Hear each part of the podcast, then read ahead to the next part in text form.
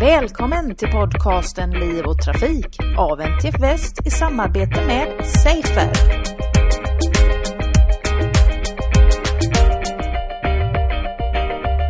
Välkomna till eh, Liv och Trafikpodden. Eh, vi är idag på Barn, liv och trafikkonferensen på Lindholmen Science Park och det är en hel dag med eh, forskare, makthavare och inspiratörer kring barn och ungas trafiksäkerhet.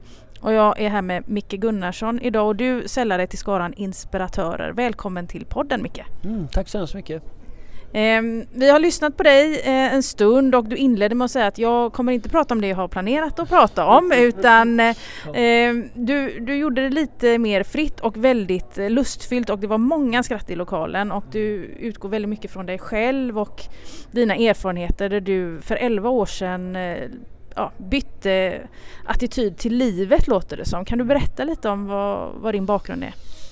Ja, bakgrund, alltså om man skulle se jag har väl alltid varit intresserad och jobbat med, jag har haft en fot i barn och unga kan man nog säga och en fot i det digitala eh, som jag alltid har verkat med. Sen om jag har jobbat på skola eller som lärare eller vad det nu kan vara, eller egna företag. Men jag tror det som du, du tänker på som, som var för 11 år sedan, 10 är det egentligen, 10-11 år sedan. Det var egentligen att jag hamnade i, eh, som folk säger, gå i väggen. Att jag hamnade i en utmattning och blev sjukskriven i ett år och fick, eh, vad ska jag säga, fick en ny chans av livet att verkligen fundera på vad ska du ha det, den här stunden till.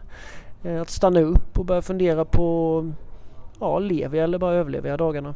Eh, jag sprang mycket och det var det här med man skulle hinna och stressen och karriären och prestationen och, och jag kände väl, jag någonstans har jag kommit till en punkt att eh, Nej, det orkar jag inte mer. Eller, jag vill inte heller slösa bort den tid man har kvar. Och jag tycker det är så fint idag att just prata om barn, liv och trafik. Att eh, ju högre vi värderar vår tid i vårt liv ju mer naturligt blir det för oss att börja ta ansvar. Att börja leda oss själva på ett sunt sätt. Om jag inte har någon koppling till mig själv eller ens tänker på mitt liv eller att den ska ta slut, då blir det också svårare att förstå vad jag behöver göra. Att ta sig själv på allvar. Sen ska vi leka och ha kul. Jag tänker busa bort det här livet så mycket jag kan. Men jag vill ju vara här och då behöver jag se till att ta vissa leda mig på ett visst sätt. Och det gjorde jag inte innan. Inte alls på samma sätt. För ditt, ditt föredrag var ju inte riktigt kanske vad, vad min liksom fördom var att det skulle vara utan du eh, hade ju infallsvinkeln att eh, strunta i vad barnen gör, tänk på er själva. Eh, det är de vuxna som är förebilderna. Eh, låt barnen leva. Det var den känslan jag fick. Håller du med? Ja men det, det tycker jag sen. Sen menar ju inte jag att vi ska strunta i våra barn och det tror jag ingen människa gör. Alla vill vi våra barn Eh, vad ska jag säga, vi vill dem väl och det, där har vi ett stort ansvar. Men jag menar att det är lätt att peka på unga människor idag, särskilt idag i den tiden vi lever i där mycket digitaliseras. Att vi pekar mycket på barnen som att det är de som det är fel på, att de, de hittar på konstiga grejer. Eh, och jag, jag, menar på att vi, vi måste börja oss själva där. Ett föräldraskap eller ett vuxenskap i samklang med barn börjar i den vuxna själv.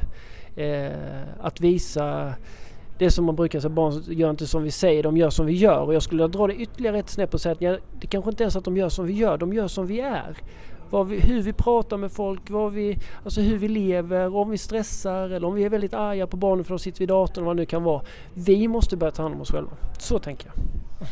För eh, temat på det du skulle prata om här var ju hur når vi våra ungdomar och barn i, när, i deras digitaliserade värld där vägarna består av ettor mm. och nollor. Eh, och, hur når, och där kan man ju tänka hur når vi dem på olika plan då, dels som föräldrar men som här så är det ju kanske pedagoger, mm. eh, planeringsfolk i kommunerna, handläggare och så vidare.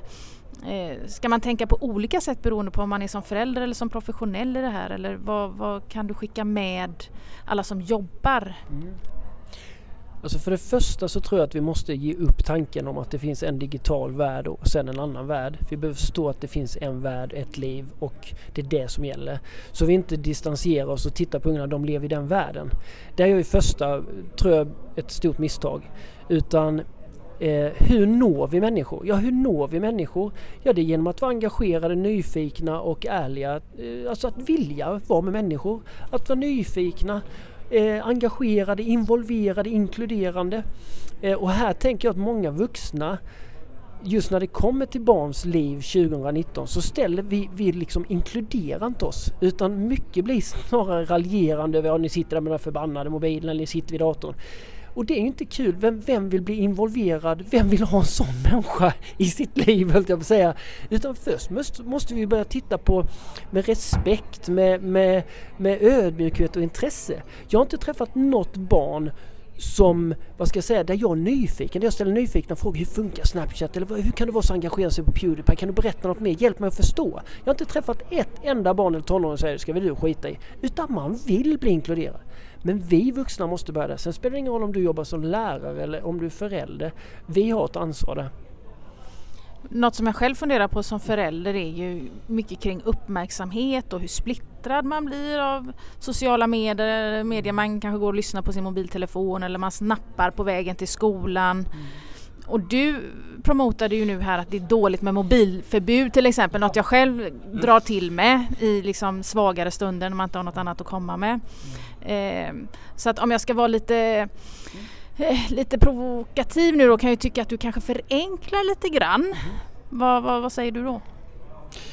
Ja det beror på vad du menar med att förenkla. Ehm, alltså det är ju som, alltså vad ska jag säga, det handlar om att bli en medveten användare oavsett vad vi gör. Att vara medveten bilist eller om det är mobilen eller använda en kniv. Du kan skära den i bröd men du kan skära den i en människa om jag ska vara krass. Och det här handlar om att, att bli själv medveten. Jag skulle ju aldrig lägga fem minuter om dagen på att bara sitta och scrolla på Instagram. Jag lägger ungefär fyra timmar på sociala medier per dag men jag är grymt medveten om vad jag håller på med. Och detta tror jag också detta är något vi också behöver prata om och diskutera med våra barn. Hjälp dem! Hjälp dem hur, hur vi kan göra på nätterna eller hur, vilka lägen vi kan ha på mobil. Vi måste våga prata om det. Och där tror jag vi kan ett första steg att kunna mötas i ett sådant samtal är att vi skapar en relation som är behaglig och man vill vara i. Drar vi till med för mycket bestraffning, förbud, till exempel ta mobilförbud som för en tonåring idag är som att stoppa en isoleringscell. Det är ett ganska hårt straff. Då kan vi inte heller förvänta oss att vi gör det lättare att få den relationen vi är ute efter. Det är möjligt att straffet kortsiktigt tar väck mobilen och att man, men det är inte så vi bygger en, en fin relation, inte om du frågar mig i alla fall. Nej, jag får fundera på hur jag ska eh, implementera detta i mitt liv. Det är jättebra. Ehm, men okej, okay, det är ett råd då kan man säga som du har till föräldrar. Ehm, har du fler? Men jag, jag, jag tycker så här. Ehm, vi har hamnat i en diskussion nu tycker jag där det handlar mycket om skärmtid, där vi pratar om, om begränsningar och så. Jag, jag skulle istället vilja att vi, vi är mer nyfikna på vad barnen gör med sin tid snarare än hur länge. Eh, vi vet att 24 timmar fotboll om dygnet är det ingen som förespråkar. Eh, därför men vi behöver bli intresserade av vad barnen gör. Det är då vi kan prata om begränsningar, hur gör vi med matlagningen, ska vi säga till en timme innan ifall ni sitter och gamer. Det är då vi kan få en bra relation och förstå varandra. Eh, så att vara intresserad och nyfiken på det barnet gör. Sen brukar jag också säga att du behöver inte själv bli specialist på, på eh, någon e-sport eller på Snapchat och så. Men du behöver ju ha någon hum om vad det är. Och det säger jag inte för att det kan ju dels vara utav ett säkerhetsskäl så att du vet vad, hur saker och ting funkar. Precis som en cykel och kolla om det bromsar på den. Men du behöver också det är också att du missar så mycket om du inte är med i ditt barns liv. Att du kan ställa frågor. Ah, fick du ett nytt filter på Snap? Aha, eller wow, är det en ny tävling nu? Är det VM? Hur många kommer att kolla på CS? Att jag vill ju vara involverad i mitt barns intresse. Så att att vara nyfiken, du behöver inte bli specialist på allt men du behöver ha ett hum så du kan ha en god relation med ditt barn, att vara inkluderande. Eh, och sen brukar jag också säga att, att vi behöver också skaffa oss den kunskapen så vi inte gör fatala misstag som jag gör på idag. Det här när man liksom stänger av datorn mitt framför barnen. Där de kanske sitter i en tävling som de har jobbat, liksom jobbar i en Europafinal som det var i mitt fall då. Där, eller en semifinal. Där jag går in och bryter hela matchen. Jag hade ingen aning vad de höll på med. Jag trodde bara de satt vid datorn. Och detta var något de hade tränat för hela hösten. Så att om vi inte har kunskap så kan vi inte heller ta kloka beslut. Då bara stövlar vi in, tar mobilen. De kanske sitter precis, en, en, någon kanske säger får, får jag chans på dig? Där flög mobilen. Så vi måste vi måste ha en viss kunskap. Och sen vill jag också säga det med hot och straff. Att vara försiktig så vi inte med, med hot och straff så är risken att vi får tysta barn. Barnen kommer inte att prata med oss för att de är rädda att de ska få mobilförbud, datorförbud. Och då kan de, jag har varit alltså med i fall där barn blir utsatta för grova saker men de vägrar berätta för sina föräldrar för att föräldrarna har inte modet att våga möta dem i det svåra. Utan föräldrarna är rädda och tar till hårda beslut som gör att man pratar istället med andra. Och där, jag vill ha barn som vill prata med mig och då måste jag också göra mig pratbar eller vad man ska säga. Ehm, så att eh, generellt var nyfiken. Var nyfiken på ditt barns liv. Och om det då innebär att det, vilket gör för alla barn idag, att de är grymt digitala. Så var nyfiken. Eh, för detta är bara början tänker jag. Mm. Ja, ja det, det, så, så är det ju. Eh, något som du sa som jag tyckte var intressant eh, vinkel också var att vi lär ju barn mycket kring hur man ska bete sig i det yttre eller ungdomar i det, den yttre verkligheten så att säga men att det gäller att ha koll på den inre verkligheten mm. också.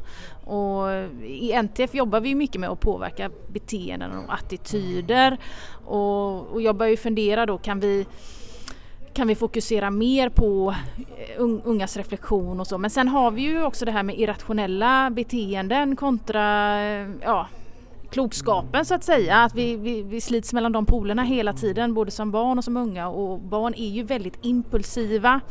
Eh, och ungdomar också och man har svårt att kalkylera risker och, och hjärnan är liksom inte fullt utvecklad riskmedvetande och sådana saker. Eh, men, men kan, kan du skicka med något mer kring det? Hur jobbar vi med inre, inre reflektion så att säga kring faror med barn på ett bra sätt? Alltså, jag, jag tänker ibland så här, jag var ute och föreläste i, i några år om mobbing eh, efter egna erfarenheter men jag var ute och pratade om mobbing och eh, jag märkte red, liksom redan i, i förskoleklassen när jag frågade vad är mobbing så visste alla vad det var. Och man visste absolut att man inte skulle hålla på med det. Det var fysiskt, det var psykiskt, det var utfrysning. Alla visste. Eh, och jag tror många av de farorna som vi snackar om idag, i alla fall som jag tänker på nu när du ställer frågan, så tror jag många barn och unga vet vad, man, vad som är farligt och inte vad man inte ska göra och sådär. Sen är det som du säger att i en, en människas utveckling kanske man inte, man kan inte begära av en treåring att ha den kollen som en vuxen har. Vi behöver hjälpa dem på visst sätt. Men många faror skulle jag vilja säga vet vi om man vet det är farligt att röka eller vad det nu kan vara. Men vi, vi gör inte det. Och här menar jag att istället för att lägga krutet för att berätta om något hur, farligt, hur farliga saker är som folk redan vet är farliga.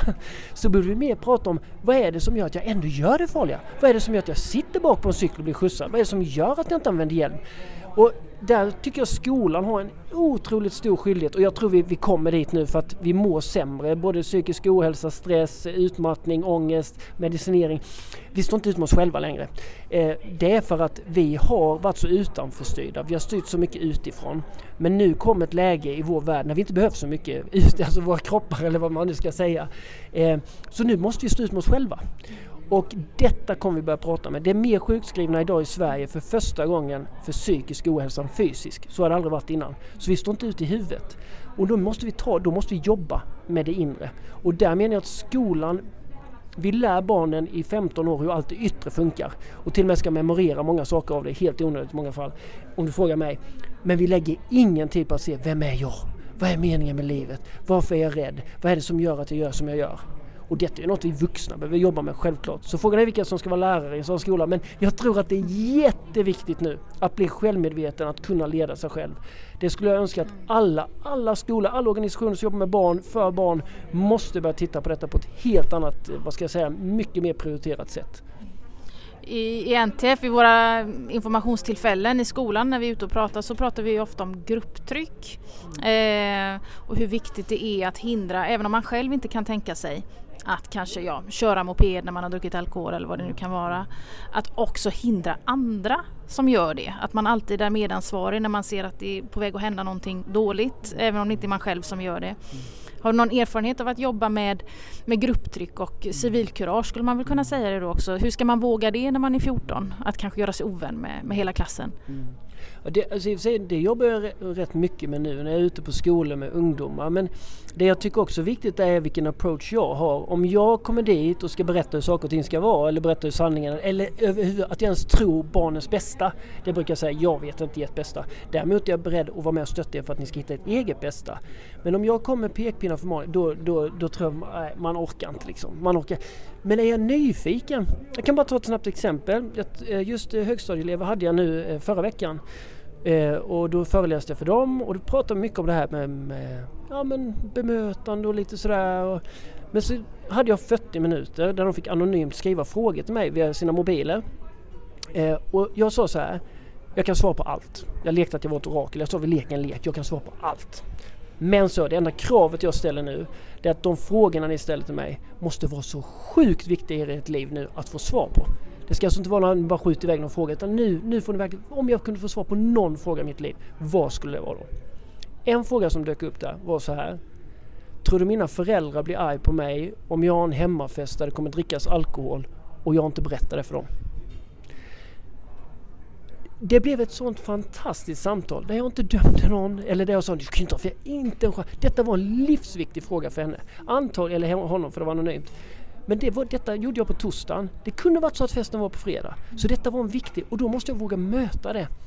Och då kunde vi prata på ett helt annat sätt. Vilken risk tar jag? Vilken konsekvens är jag beredd att ta? Varför vågar jag inte säga nej? Vad, skriver, vad säger andra om mig? Men jag kom inte och sa vad som var sant utan jag var bara nyfiken. Vad är viktigt för dig? Och så blev det en helt annan diskussion.